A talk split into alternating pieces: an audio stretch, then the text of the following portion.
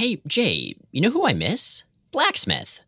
Did your imaginary horse throw an imaginary shoe, Miles? No, you know, the little dude with the big eyes. Cable's friend. Ah, yeah, that is definitely a name tailored for a visual medium, what with all the gratuitous cues. What's his deal, anyway? I know he's a mutant. No, he's not. Really? Well, not an X gene mutant, at least. Huh. Well, what's the little dude been up to? Ah, what hasn't he been up to? He's been messing with the time stream, convincing Kid Cable to kill his older counterpart. Wait, he was behind that? Running a chain of convenience stores. What?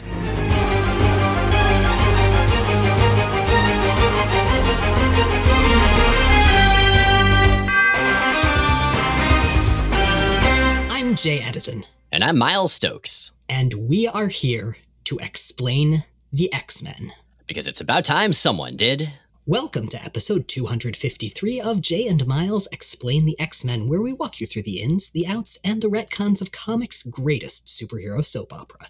And speaking of soap opera, so we are in an important era of X Men right now. We are in the lead up to the wedding of Scott Summers and Jean Grey. Oh, I was going to say pre-phalanx covenant, but you know that that too, I guess. It can be both of those things. So, the issues that we're covering today, we're going to be talking about Uncanny X Men 308, 309, and 310. And these are sort of the Uncanny X Men proposal trilogy. Basically, the first issue is where the actual proposal occurs, and it's all about Scott and Jean. The second issue is all about Xavier and sort of kind of Magneto, but not really. We'll get there. And the third issue is largely Scott and Cable, all reacting to this big change that's going to happen in the lives of the X Men. Now, we covered these way back in episode 22 from September 2014, but we shoved a lot of material into that episode and we kind of did it out of order. So we're looking at them again um, and all of the stuff again back in context now that we've reached it chronologically. And I'm glad that we are, because especially having read over these again and taken notes and written outlines, I think these are stories that are really going to benefit from being given room to breathe. These are actually some of my favorite issues of Uncanny X Men, especially number 308, which is probably in the running for my number one, I have to say. The writing's very good. The art, and I remember talking about this back in 22 as well. The art is is definitely the most like everyone is a horrifying wax dummy era of John Romita Jr. I actually find that I've softened on the art a fair bit as well. Like some of these issues, especially number 309, were a little too talky for me as a kid. And John Romita Jr.'s art of this era, as I've mentioned before in the podcast, turns me right off. But now I like them both a lot better, even if those cheekbones are legit horrifying. You know, 309 and 310 I think the art's much, much more solid. And I realized that part of that is because they're less focal on Jean Grey, who, and, and modern Jean, not flashback Jean, is kind of where all of the really horrific Uncanny Valley stuff happens. Like, I am 99% sure that she does not blink at all over the course of the story in 308. What if the book back in 1963 had instead been titled Stan Lee and Jack Kirby's The Uncanny Valley? Although I guess it wasn't really uncanny back then, so, oh, that parallel falls down. Has there ever been an X Men arc, or at least story called Uncanny Valley? There, there, really should be. There really, really should be. Or the Uncanny Valley Girl about, I don't know, maybe Jubilee or something. Nah, nah, it's taking it too far. Ah, taking it too far. That that does happen around these parts. So normally this is the part where I would say previously on X-Men and we'd give a lot of background, but honestly a lot of the background that comes up comes up within the context of and as part of the stories themselves. Yeah, the thing that manages to pad a fairly short event out into a trilogy is that these three issues are primarily composed of extensive flashbacks. And flashbacks that work really well. And some of them are retconned in, some of them are reproduced from previous issues, and they're all recontextualized in the context of, of what's going on here, of Scott and Jean finally deciding to get hitched and everybody reacting to that. Well, and of some of some other stuff that it brings up or that that is tangentially relevant to it. So, with all of that said, let's dive into one of my personal favorite issues of X Men, Uncanny X Men number 308 Mixed Blessings. This issue is written by Scott Lobdell with pencils by John Romita Jr. and the various cheekbones he brings with him, inks by Dan Green and Al Vey, and colors by Steve Buccellato. Thanksgiving morning, a morning where the very air snaps with the promise of change where the bright crispness commands a lifting of hearts and a joining of spirits. This issue is just happy. I mean, it's bittersweet here and there, but by and large, it's about the X Men as family. It's about their history as the history of family, of a chosen family. It's also got really good B plot, which is always a plus. One of the things about quiet or your conversation driven episodes is they often work best when there's something much more active going on in the background, and that's done really well here. Yeah, because I mean, if it was just all Scott and Jean talking about their relationships in their past, I mean, I'm not saying that couldn't be a good issue, but I think it's a better one because as that's going on, we have all these scenes of the X Men doing various stuff, various autumnal, fun, silly stuff.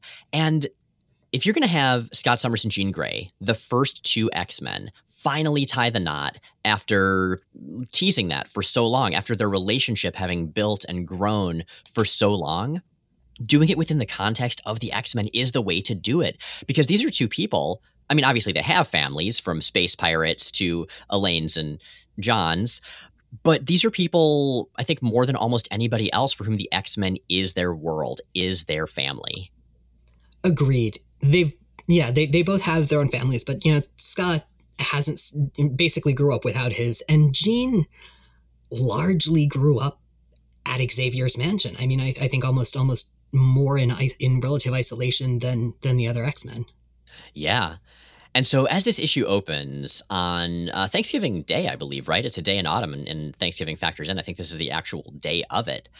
Scott and Jean and their cheekbones walk through this beautiful like red and brown foliaged crisp day in these comfy looking coats, reminiscing about one of their first moments of connection. And the scene they reminisce about is totally a retcon inserted between X Men number one and X Men number two. It's the secret origin of how Jean learned that Scott's name was not, in fact, Slim on his birth certificate.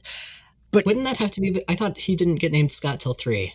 I thought it was number two, but I could be wrong. I'm almost certain it's three but I could also be wrong. Well, anyway, the internet tells me that this takes place between number one and two, and as we know, the internet is never wrong about anything.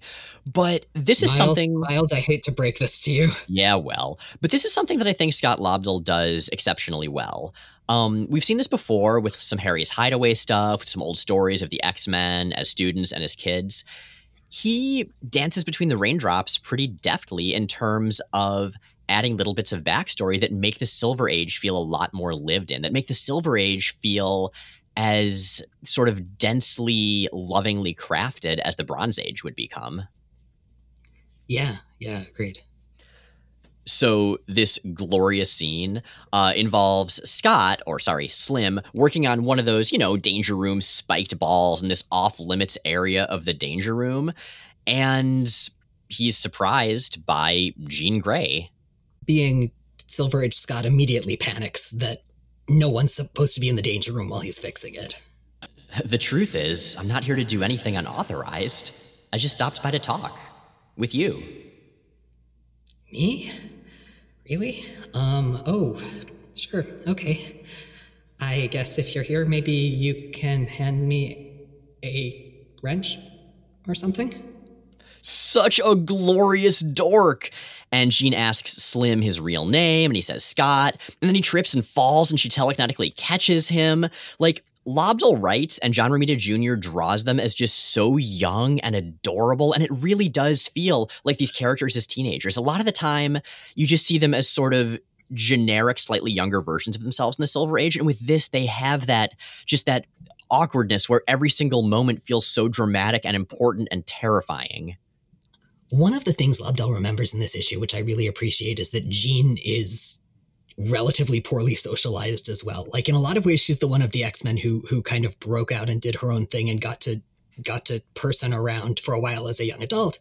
But she pretty much grew up in complete isolation. And you see that. You see the fact that after she learns Scott's name, she just sits there looking at him and that's what causes him to freak out and trip. Like she's just sort of staring at him cuz yeah she doesn't really know how people work. She's just operating on sheer enthusiasm and good-naturedness. It's very zonker harris. Oh man jean grey as zonker harris. No, we've already we've already firmly established that Bobby is the Zonker Harris of the original five. Okay, so wait, who would who would Jean be in terms of Doonesbury characters? I mean, the specific context I have for this is that that Max of Waiting for the Trade um, drew me the the X an X Factor redo of the the Doonesbury strip where they're convincing Roland Hedley um, that Walden Puddle is is a, a weird perpetual drug fueled orgy. Oh yeah, I saw that strip. It was delightful. I love Max's art me it is it is one of the greatest birthday presents I have ever gotten and and and continues to warm my my terrible crunchy uh withered nerdy heart. so, as Scott and Jean are reminiscing about Scott being awkward and Jean being awkward and it being lovely, the other X Men are all doing their thing on the grounds nearby. Gambit, Rogue, and Iceman are trying to convince Bishop to help them build Thanksgiving scarecrows, as we are assured is totally traditional. First of all, no, it's not. Second, I think it's important to point out here that they are specifically building a Doctor Doom scarecrow. Well, well, Iceman's making one anyway. Do you think they're all working together? Do you think like that their shared goal is Doctor Doom? Like they got together and they're like, all right, what's this year's scarecrow theme? How are we going to do this? How are we going to collaborate?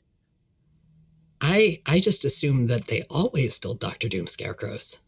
Huh if Scarecrow only had a brain, Scarecrow would crush all who opposed him and that fool Richards. Exactly. Yeah. So this makes me think though. So they're telling Bishop about the Thanksgiving Scarecrow thing. Bishop's from the future. He doesn't know how the present works. Do you think they just continually make up these custom customs and keep trying to come up with more and more outlandish ones just to see what he'll buy? I think that Iceman definitely does. so speaking of these characters here though so they're hanging out and i mentioned like you know scott and gina are in their comfy fall clothes and most characters are gambit though gambit is wearing a backward cap and shades, yellow and red bike shorts, baggy socks, blue fingerless gloves, and this blue and yellow giant poofy sleeved crop top. And he's got his hair down. And I don't even know what's happening. Like, I lived through the 90s and I don't remember that, but like I wish I did. I wish everybody had dressed like that in the 90s. I wish everybody dressed like that now. Does does he refer to anyone as fellow kids? I, I can only assume so, but it's like with that Cajun accent that you're pretty sure he just makes up. I just realized something. What's that? Just so you know those things that aren't really even so much headcanon because you don't think them they're just kind of in the background and you never question them they're just sort of an inherent thing that shades your read of a comic sure yeah and then finally you realize and I articulate them i realized that i have just gone through my life never questioning the idea that gambit owns every outfit vanilla ice wears in the movie cool as ice yeah yeah, that makes sense. Gambit is the ultimate peacock, and Vanilla Ice, at least for a time, was the ultimate rap peacock. Do you think that Gambit has ever shaved his own name into the side or back of his head? I think he's probably tried to convince a bunch of his girlfriends to shave his name into the sides of their heads, and like none of them have done it. I bet he tried to do it himself once, and it came out really badly, and so he had to just buzz it. Right, right. Like everyone thought it just said Rome or Ram or something, and he got really upset. Garbs. Garbs. Oh, if he did his code name. anyway. Yeah, yeah. So the point is that Bishop doesn't understand how scarecrows could possibly enhance mansion security because Bishop is so very Bishop, and he rambles about how in his time, uh, all the kids didn't build scarecrows; they instead fled the Emplates, who were going to suck out their mutant marrow. First of all, bold of Bishop to assume, given that they're going on the Xavier Mansion lawn, that these scarecrows aren't going to have like built-in laser guns. Fair. Second, wait, the, the Emplate sucked out what? Uh, the marrow of mutant children. And this is actually really cool because one of the Generation X villains, a little bit ahead of this in continuity, will be a character named Emplate who sucks out mutant marrow. So as soon as he shows up, the attentive reader would be like, wait a minute, I've heard of Emplate plural, Emplates. Oh shit, is this guy where they come from? And yeah, I, I think it totally is. So I don't know, it's just a nice little continuity bit about you. That's that's a super creepy power. Uh, I mean, Emplate is super creepy, especially the way Chris Bachalo draws him. Fair enough. Well, Marrow aside, and not that Marrow, she won't show up for a long time, it's time for another Scott and Jean flashback as Jean flashes back to something that happened shortly after she learned Scott's name when she was talking with Xavier. And I actually love this scene. I love this version of Xavier and Jean's interaction, and that's not a sentence I often say. So at this point, Xavier's just upfront with Jean. It's in this version of continuity, he's honest and open about the fact that he helped her suppress her telepathy after her friend Annie died and Jean went comatose for a while so that Jean's telepathy could develop on its own. And this is a good retcon because the way it was initially, of course, uh, Xavier lent Jean some of his telepathy when he went into seclusion, which makes no goddamn sense. And then later on, it was that he just suppressed her telepathy and maybe she knew about it, maybe she didn't. And with this, they were, you know, partners in the whole plan. I, I, gotta say, I have trouble taking seriously any era that also insists that magnetism can block telepathy. So the Silver Age is iffy anyway. But but yeah, the other thing that he tells her is, well, your your telepathy is reemerging because you're having some feelings. Right. It's because she's having a crush on Scott, and I appreciate how excited she is that Xavier is just like chill and quiet and totally supportive. Like she asks what'll happen if he doesn't love her back, and he just says it's called a risk, child. Like, this is sort of father figure Xavier in a way that I fully, completely support. This is the Xavier that I love. I do kind of feel like that he should warn her that her telepathy is specifically developing in the direction of the functional equivalent of a pit trap. Hey, Scott's a good guy. He's just he's just hard mode.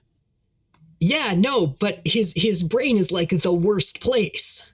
Well, she's got to learn sometime how to navigate terrible brains. I mean, it's it's definitely definitely starting by by diving into the deep end. Yup.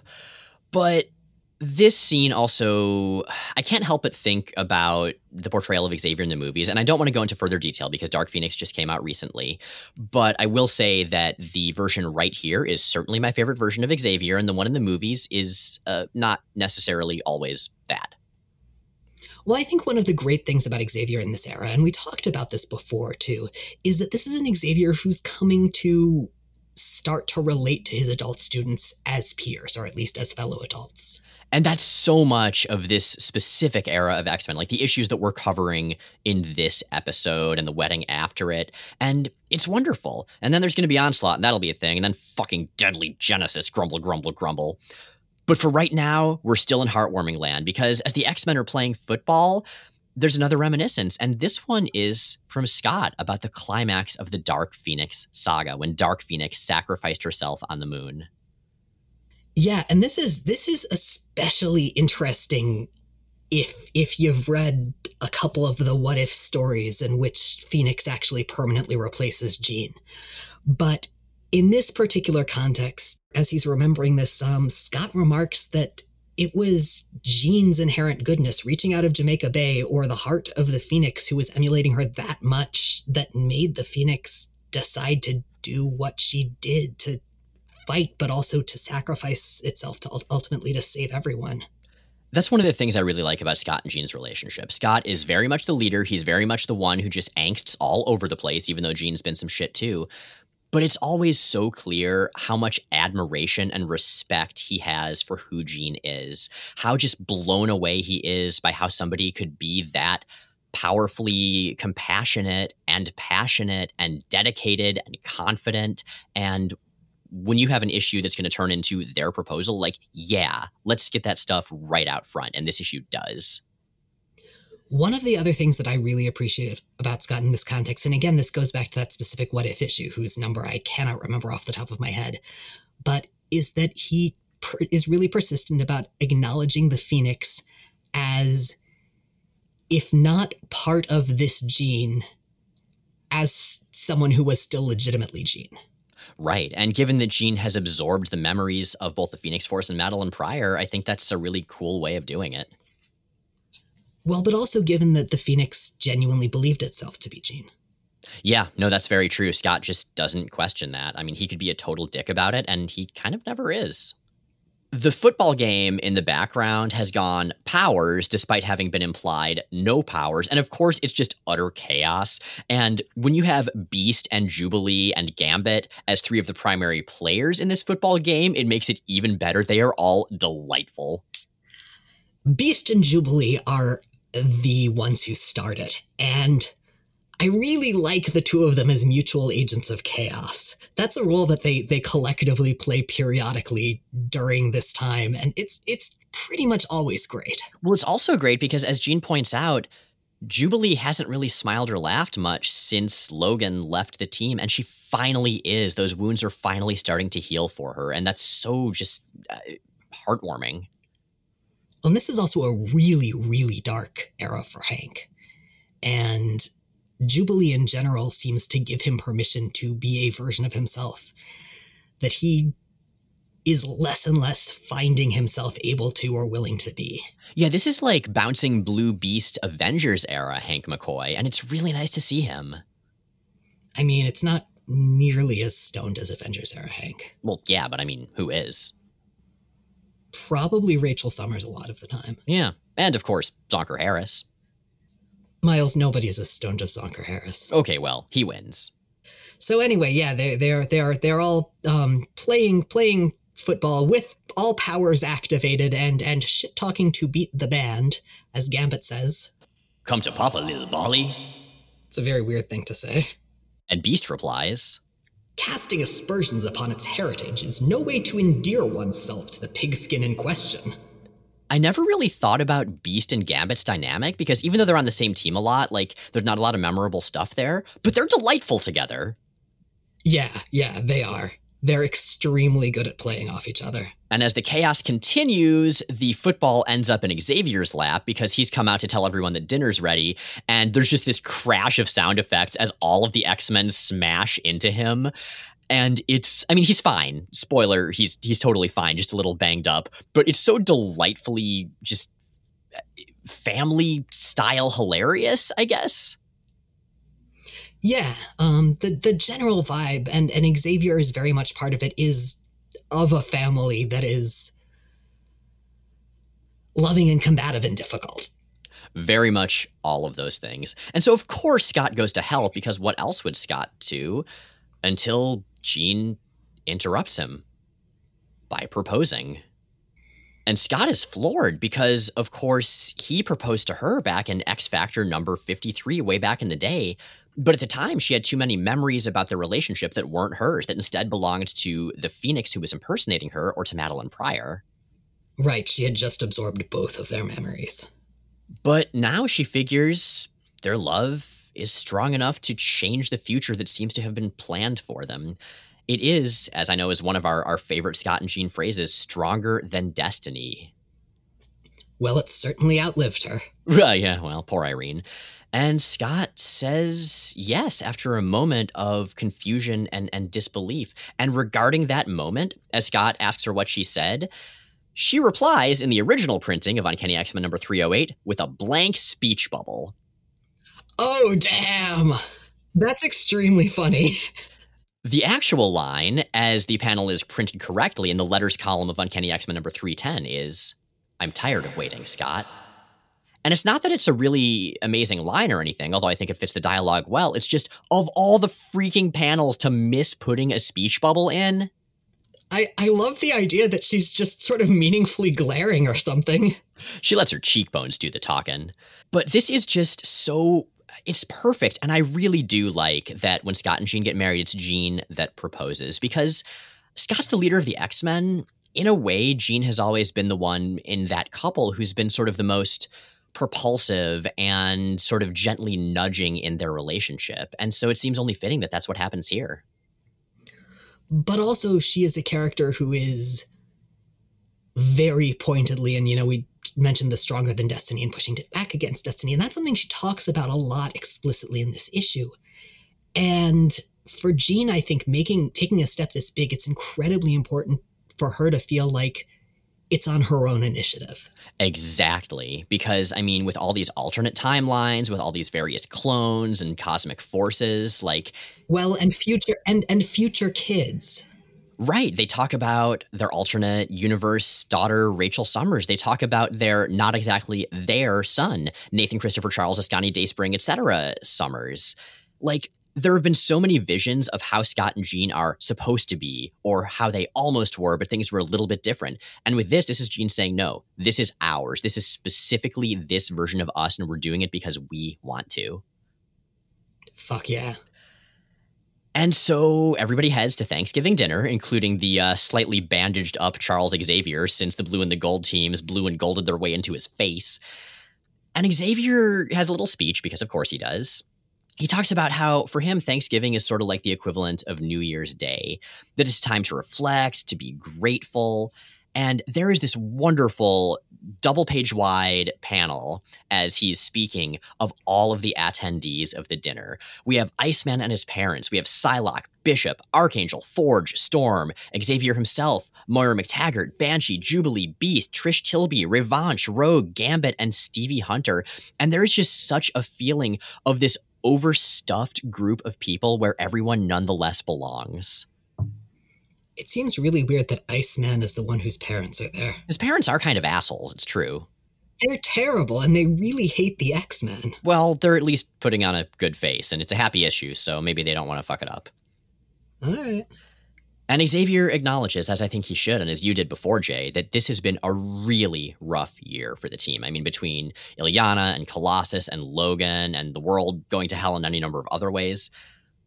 But they've grown stronger and they've grown together. And I especially like one of his sentences toward the end of this speech, which honestly is something that I really want to hang on to in this modern era. Perhaps these darker moments act as a signpost along our journey towards, hopefully, a better place. Yeah. The idea that even the hard parts at least are steps along the way to what you can only hope, what you can only have belief, however unfounded, is going to be a better future. I mean, what else can you do? make it?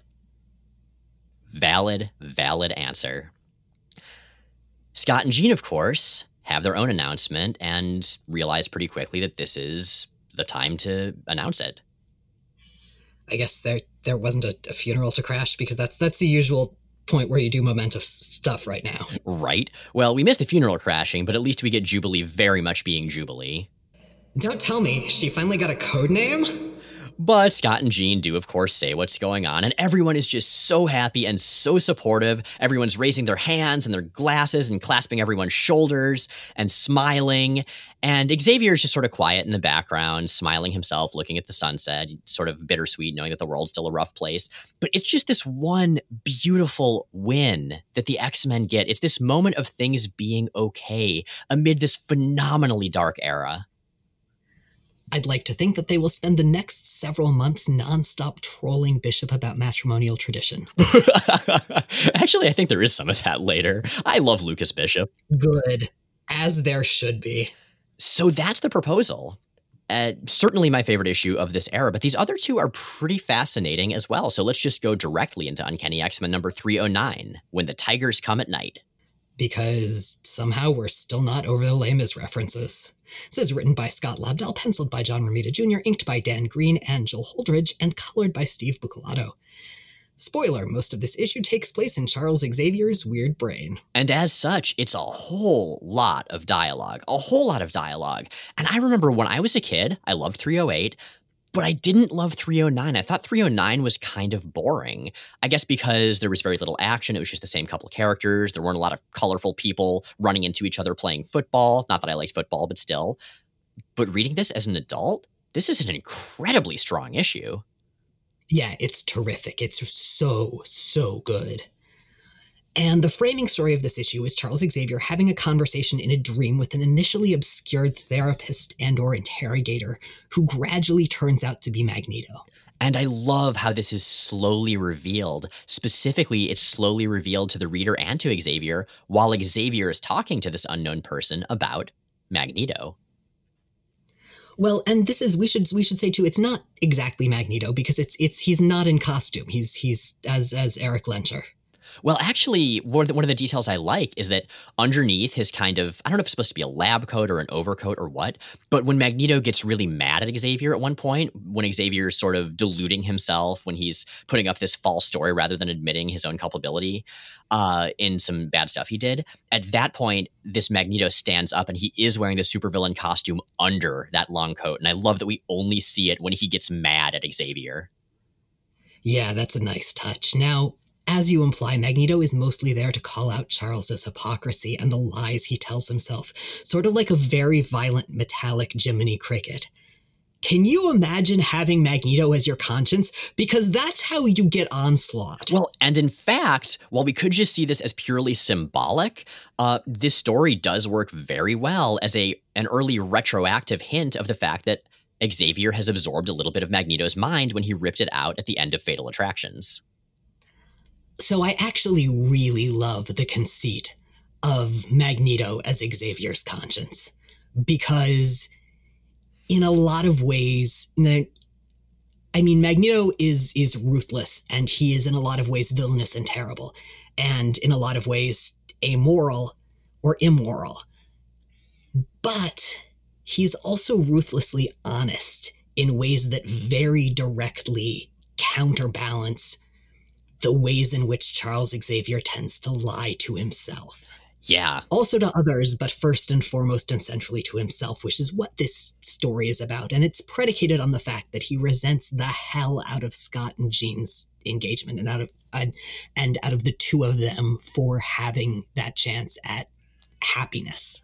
And so Magneto, despite the fact that Xavier's like, no, I'm totally fine. I'm totally happy. I would never uh, abuse my powers or do anything weird. My relationships with my relationships with women are totally normal.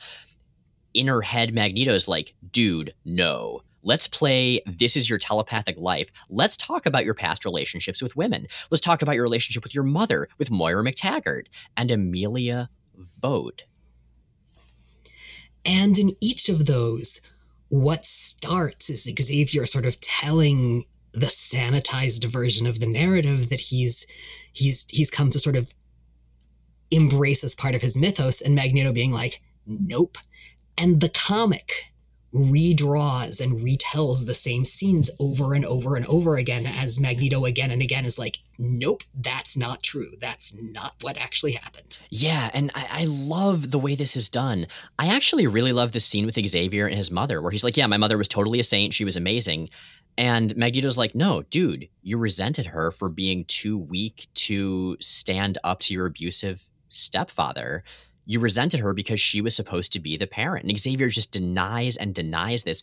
And this reminds me so much of the way he looks at his own dream, at his ethics, at his love for his students, like especially Scott and Jean. Mm-hmm.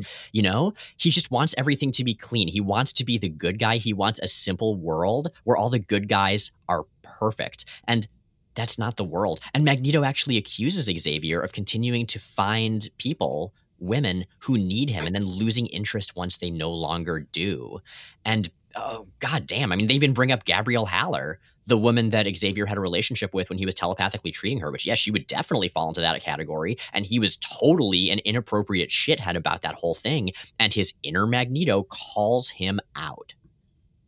Yeah, um, this is this is terrific, and it's also something that underlines one of the things that I always come back to in conversations about Charles Xavier and his ethics and whether he's a villain and whether he's a jerk, which is that it doesn't really matter what his intentions are, his capability for self delusion in combination with telepathy as strong as his is and with and and occasionally slightly shaky willingness to use it as as is explored in fact in this issue pretty much means that he inevitably hurts people and crosses lines and speaking of we mentioned that the last woman in the series that magneto brings up is amelia voght you remember her She's one of Magneto's acolytes. She first appeared in Uncanny X Men number 300, and that storyline hinted that she and Xavier had some sort of history, but it didn't go into it. And here, we go into it. So, Amelia Voght was a wildly professionally inappropriate nurse who was treating Xavier when he was recovering from his first fight with Lucifer, which, at least at this point in time, is the one where he first lost the use of his legs. He also grows a depression beard, but it looks fucking awesome, and I wish that he'd actually just have a beard. I agree. So you know the beard that Guido had recently in like Uncanny X-Men and New Mutants Dead Souls at the end and stuff? Just this big goddamn bushy beard with his bald head. I want to see Xavier do that. I don't really, but this is a good beard. He, he wears it well. Yeah, so Amelia and Xavier, as she treats him, they have a relationship. It's actually very much an inverted version of Xavier's relationship with Gabrielle Haller in some ways. Also inappropriate, but less fundamentally creepy in that she's not a telepath and not and he is he is not in as he is not in a comparably vulnerable position to Gabrielle. Yeah, so it's definitely less creepy, and it does. He is, he is still in a really vulnerable position, and she does still massively cross professional lines. Yeah, I, I don't want to be unclear oh, about that. Absolutely, I don't think it's equivalent. Xavier remembers this though as this grand romance while it was going on, and I do really enjoy the page layout. Uh, a lot of the flashbacks here are these very, very dense two-page spreads, and it really adds to the feeling of this having been such an intense, all-encompassing phase of Xavier's life, like the whirlwinds that his romance with Amelia Voght was. Also, it's definitely straight out of like a 50s romance novel. Oh, it totally is. So I have a question here, Jay so we have Xavier and we have Amelia Voght, and the way he's drawn, he's like a generically late middle aged dude, and the way she's drawn is like almost every other woman in the Marvel universe, which is as a sexy twenty something lady. So what's the deal? Like, is he younger than he looks? Is she older than she looks? Well, as we know, Charles Xavier was born at roughly forty eight. Oh, okay. So he just sort of stays there regardless of his chronological age. He's always going to look like that. Conversely, women don't age. Well, there you go. I kind of like the. Or rather, sorry, I'm sorry, I'm sorry. Women go from ingenue to Aunt May. Okay, with with really nothing in between. There's just one moment they wake up, they look in the mirror, and they're like, eh, well, okay, now I'm going to be a herald of Galactus, I guess. Exactly. So, anyway, it turns out they find out that they're both mutants. They've been hiding that from each other and from the world. And for a time, they work together until it becomes clear to Amelia that Xavier is building the X Men. She is extremely not down with it and she leaves him.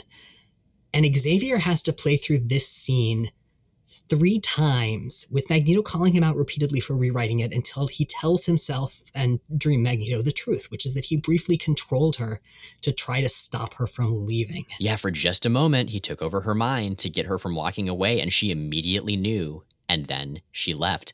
And we don't know what happened between that moment and when she ended up becoming an acolyte of Magneto's. Is it directly related? Is it not? I don't know. But what it is, is fascinating because her original reason for not wanting to join up with Xavier to found the X Men is that she worried it would create this genetic arms race. That if mutants didn't just live quietly in the background, it would turn into this horrible war and they would be horribly persecuted. She basically pre blames humanity hating and fearing mutants on what Xavier and Magneto were doing yeah, she is even more of a diehard assimilationist than Xavier at his worst. And so it's a bit ironic that you have rain on your wedding day. I mean, that uh, she ends up becoming one of Magneto's toughest, most hardline acolytes. Now, once Xavier has grappled with this bit of his history, Jean comes in and wakes him up, and Professor Xavier gives her some earnest but weird marital advice.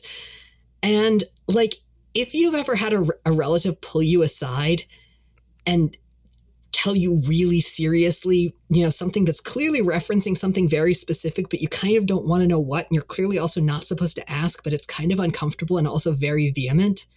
Like this is kind of like that. Oh, I thought it was sweet. I thought it really showed, you know, the relationship as adults together, of being supportive of each other and loving each other. Oh, it's sweet. It's just also awkward as hell. Well, thankfully, Jean has a very high tolerance for awkward. I mean, she's engaged to Scott Summers. She's going to be fine. Valid point. I really am glad though that this was Jean on her own waking Xavier up. Like, because in this era, in this this storyline, this trilogy, it could have easily been Scott and Jean together. But she's always had this uniquely, I guess, peer type relationship with Xavier in this era. Like, yeah, he kind of raised her, but they're also two adults who very much see each other and respect each other as such. And it's so nice to get a little look at that, you know?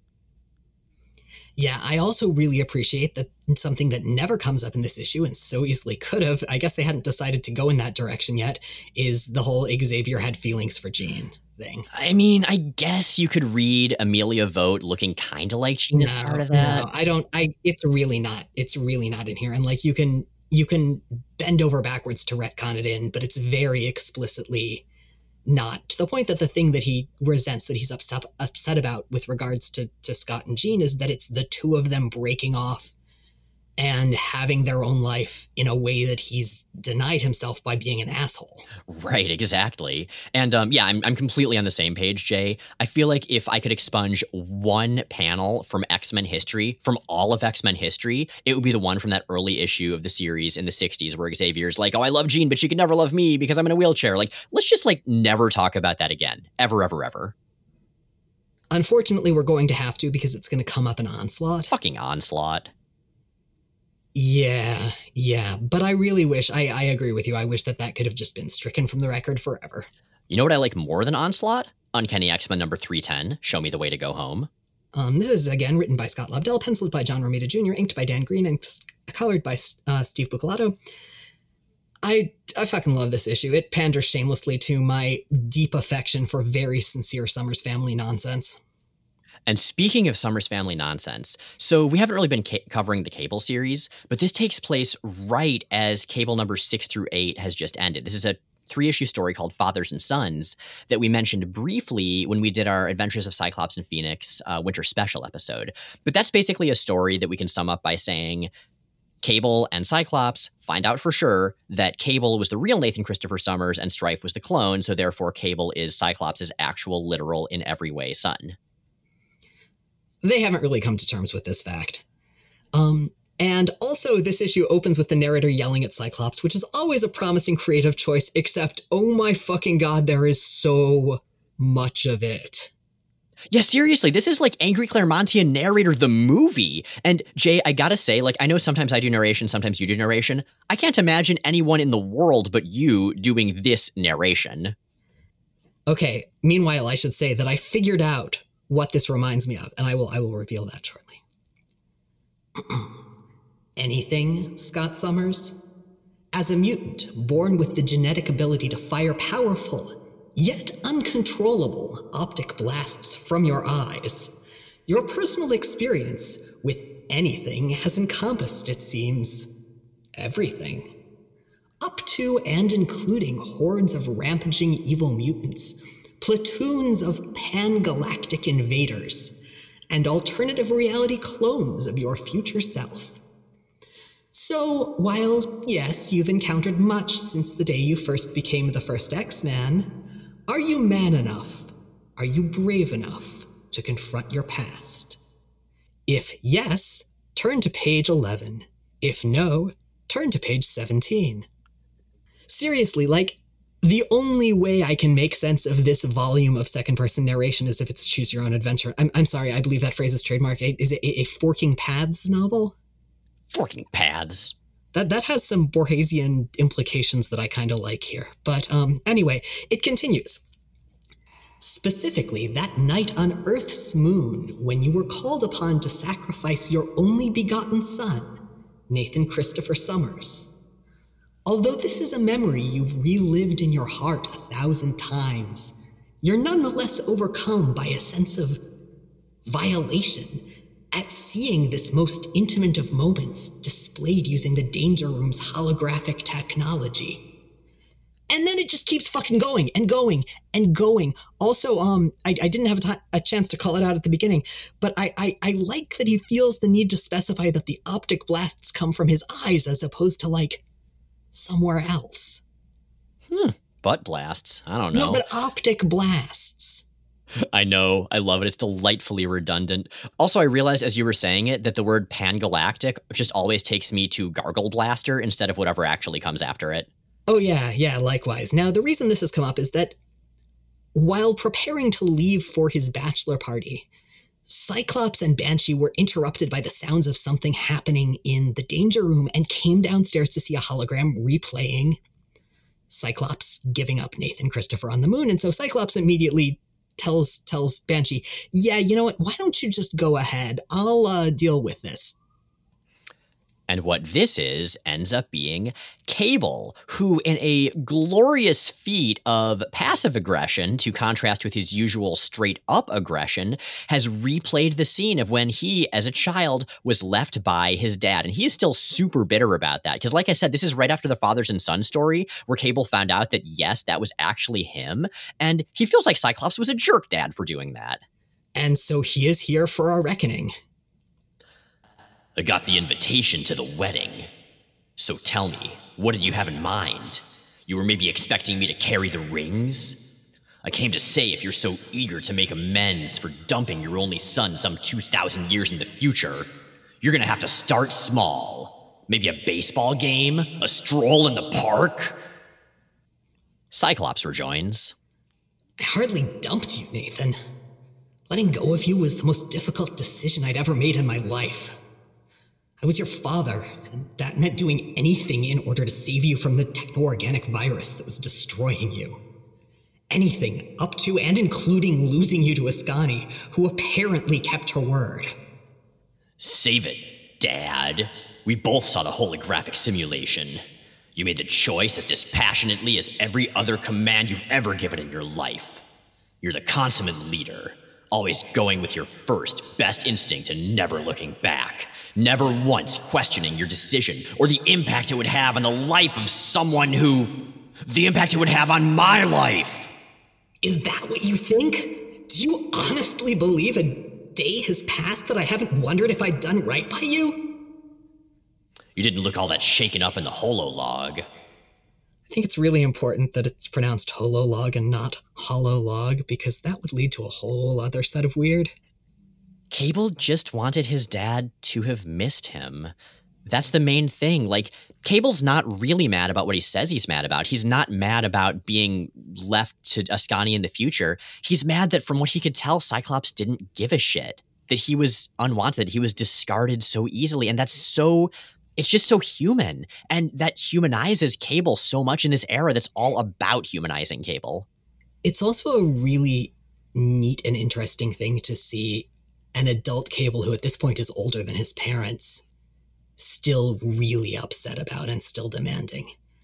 Um, and Cyclops counters with a video of him being really upset about it, um, which Cable pretty much discounts, but their argument is is then interrupted by by a holographic Sabretooth. Yeah, because Sabretooth, using his saber senses, has detected an intruder in the mansion who's gotten by mansion security. And I really appreciate that as Sabretooth appears like holographically, the hologram of him still has him in his like rar jumpy clawy bitey position. Like I assume that whenever he's saying anything, he does that. It's like some people talk with their hands. He talks with his murder regression. Yeah, that sounds about right.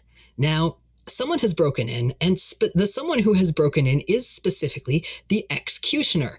It's weird that they choose this villain as the one to have come up here, considering that X-Cutioner's Song is all about, you know, this particular incident, but it's the other X-Cutioner, and they never bring that up.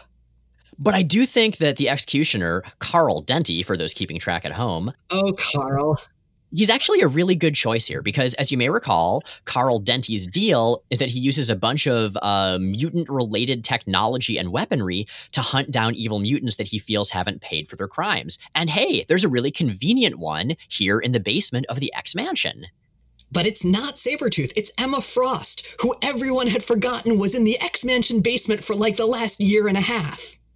Yeah, because she was rendered comatose in Uncanny X Men number 281 quite a while ago.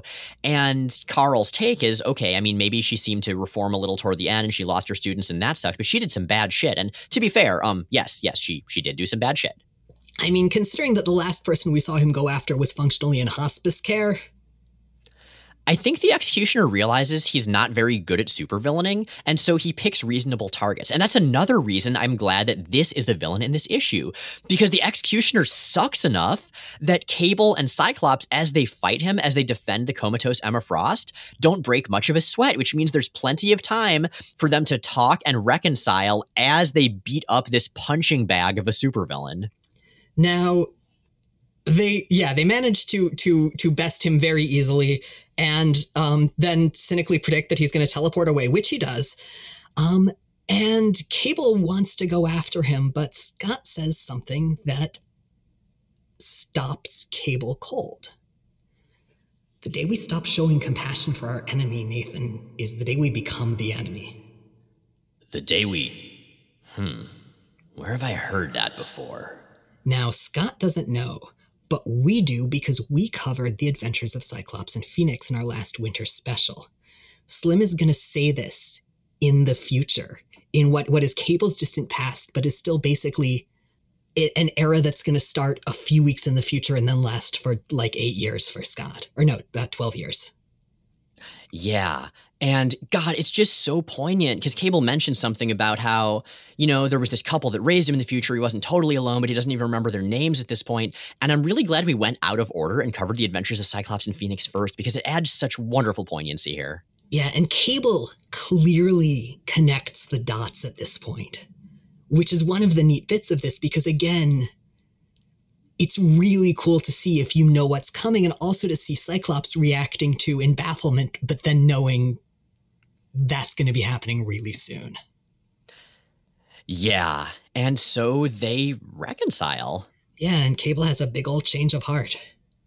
During most of that time, I resented the thought of you not being the person I imagined you'd be when I was a kid. Turns out, you've been that person all along. A person I'm proud to know, and prouder still to be able to call you my father.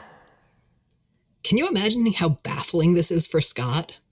I think it's adorable. And Scott. Oh, I think so too. And obviously, he's very happy about it, but like, he has no idea what prompted this sudden revelation or change of heart, and he's not going to know for years. I mean, I think it's not just Cable realizing the whole Slym being Cyclops thing. That is SLYM from the future, Cable's past. I think it's also just that in fighting side by side with Cyclops and seeing Cyclops' heart in not just wanting to murder villains and wanting to rehabilitate everyone, he's like, oh, you know, you actually are a really moral, ethical, kind hearted person. And I was so convinced you didn't give a shit about anyone, least of all me. It's Cable realizing that, like he says, the person he wanted his dad to be, yeah, that actually is who Scott is. Much, much later, incidentally, there's going to be a kind of great callback to this where Scott and Jean and Cable have a conversation where they all acknowledge that they all know that that Jean and Scott were Slym and Redd. And um, in which they will also give Cable a baseball glove and then go outside to play catch. Oh man, I'm getting all teary eyed just thinking about that. Yeah, it's it's really inordinately charming, and the direction in which, especially Scott and Nathan's relationship goes after this, and the extent to which it's never quite easy, is something that I really, really like. Agreed. Now, though, um, they have a nice moment, and then Cable drops Scott off at Harry's hideaway for the scant remainder of his bachelor party, where everyone is is kind of having an awkward time and attempting to explain bachelor parties to Bishop. It's great. And the way the issue is structured, we haven't covered it this way, but it keeps cutting back to the bachelor party to things like Archangel moping about how Jean is now taken, Gambit like bugging people and trying to like tease out that maybe they don't want Sabretooth at the mansion either, Iceman getting carded at the entrance. And it's all just the X Men being the X Men. It's very much a continuation of what the non focal X Men are doing in the background of number 308. And it just really contributes to this sense of this dense familial world. And with that, you've got questions. Mika asks via email, with the qualifier that this was a bit of time ago, how can we, as trans readers, lead the conversation around things like Uncanny X Men number 17? It feels like no one listens to us at all, and so few of us have a pulpit. I don't want to put all the pressure on Jay, but I have no idea how to even start this conversation with the people who need to have it.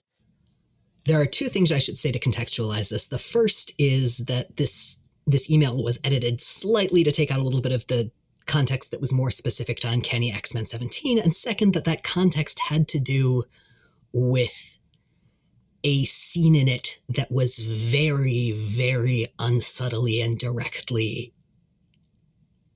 I, I hesitate to even say an allegorical version of, of, of what was what was unambiguously a transpanic murder. Um, and there was a lot of subsequent conversation around that and a lot of subsequent frustration. I'll link to what I thought was one of the the sort of better thought out responses to it, specifically from a trans writer um, in the visual companion to this episode. And to clarify, this is the most recent Uncanny X Men number 17 from the volume of Uncanny X Men that is still going right now. Yeah, yeah. Um, so going back to the question, ah, uh, God, I wish I knew the answer to this because it is exhausting, and uh, frankly, the number of cisgender comics professionals and critics who are consistently there for trans voices is not what it should be. So my main answer, honestly, is to keep talking when and where you feel like you can. This is a point where delegating to allies can be a really useful thing to remember to either to jump in directly or to amplify trans voices or both. That said, it gets incredibly, incredibly exhausting to have those conversations in public over and over and over and over again. And I think, and I want to emphasize, Mika, that there's a lot of power in having those conversations with each other. Because one of the things that that's hardest about being a trans person in the world in general, and especially in things like the con- conversation around Uncanny X Men number 17, and more recently, in fact, immediately recently, as I record this around Man Eaters number nine, is the sense of isolation and the pressure for every individual one of us to speak for the trans community as the block that we're really not. And the big antidote to that, the one that I really want, that I wish I had a way to enact, is massive culture shift. But in the meantime, um, it is so, so important to me to keep having and seeking conversations that aren't primarily for a cis audience that no matter how much explaining and contextualizing I do and speaking in public contexts that I do, that I also get to talk about this stuff with people who've got that common frame of reference, um, where I can react honestly and not have to devote time to defining or justifying my existence, let alone my perspective and to remember that there are more of us out there who are making stuff and doing stuff and responding to stuff and reacting to stuff. And while it would be really damn nice to have more support and amplification, especially from cis, uh, cisgender peers and folks who are incomparable and, and more visible and central positions, those aren't the only conversations that matter. Well said, Jay. So we are an entirely listener supported podcast. And some of those tiers of support come from with acknowledgement on the show from a range of fictional characters and concepts. Today the microphone goes to Magneto, who may or may not be a hallucination. I have been many things in my long years.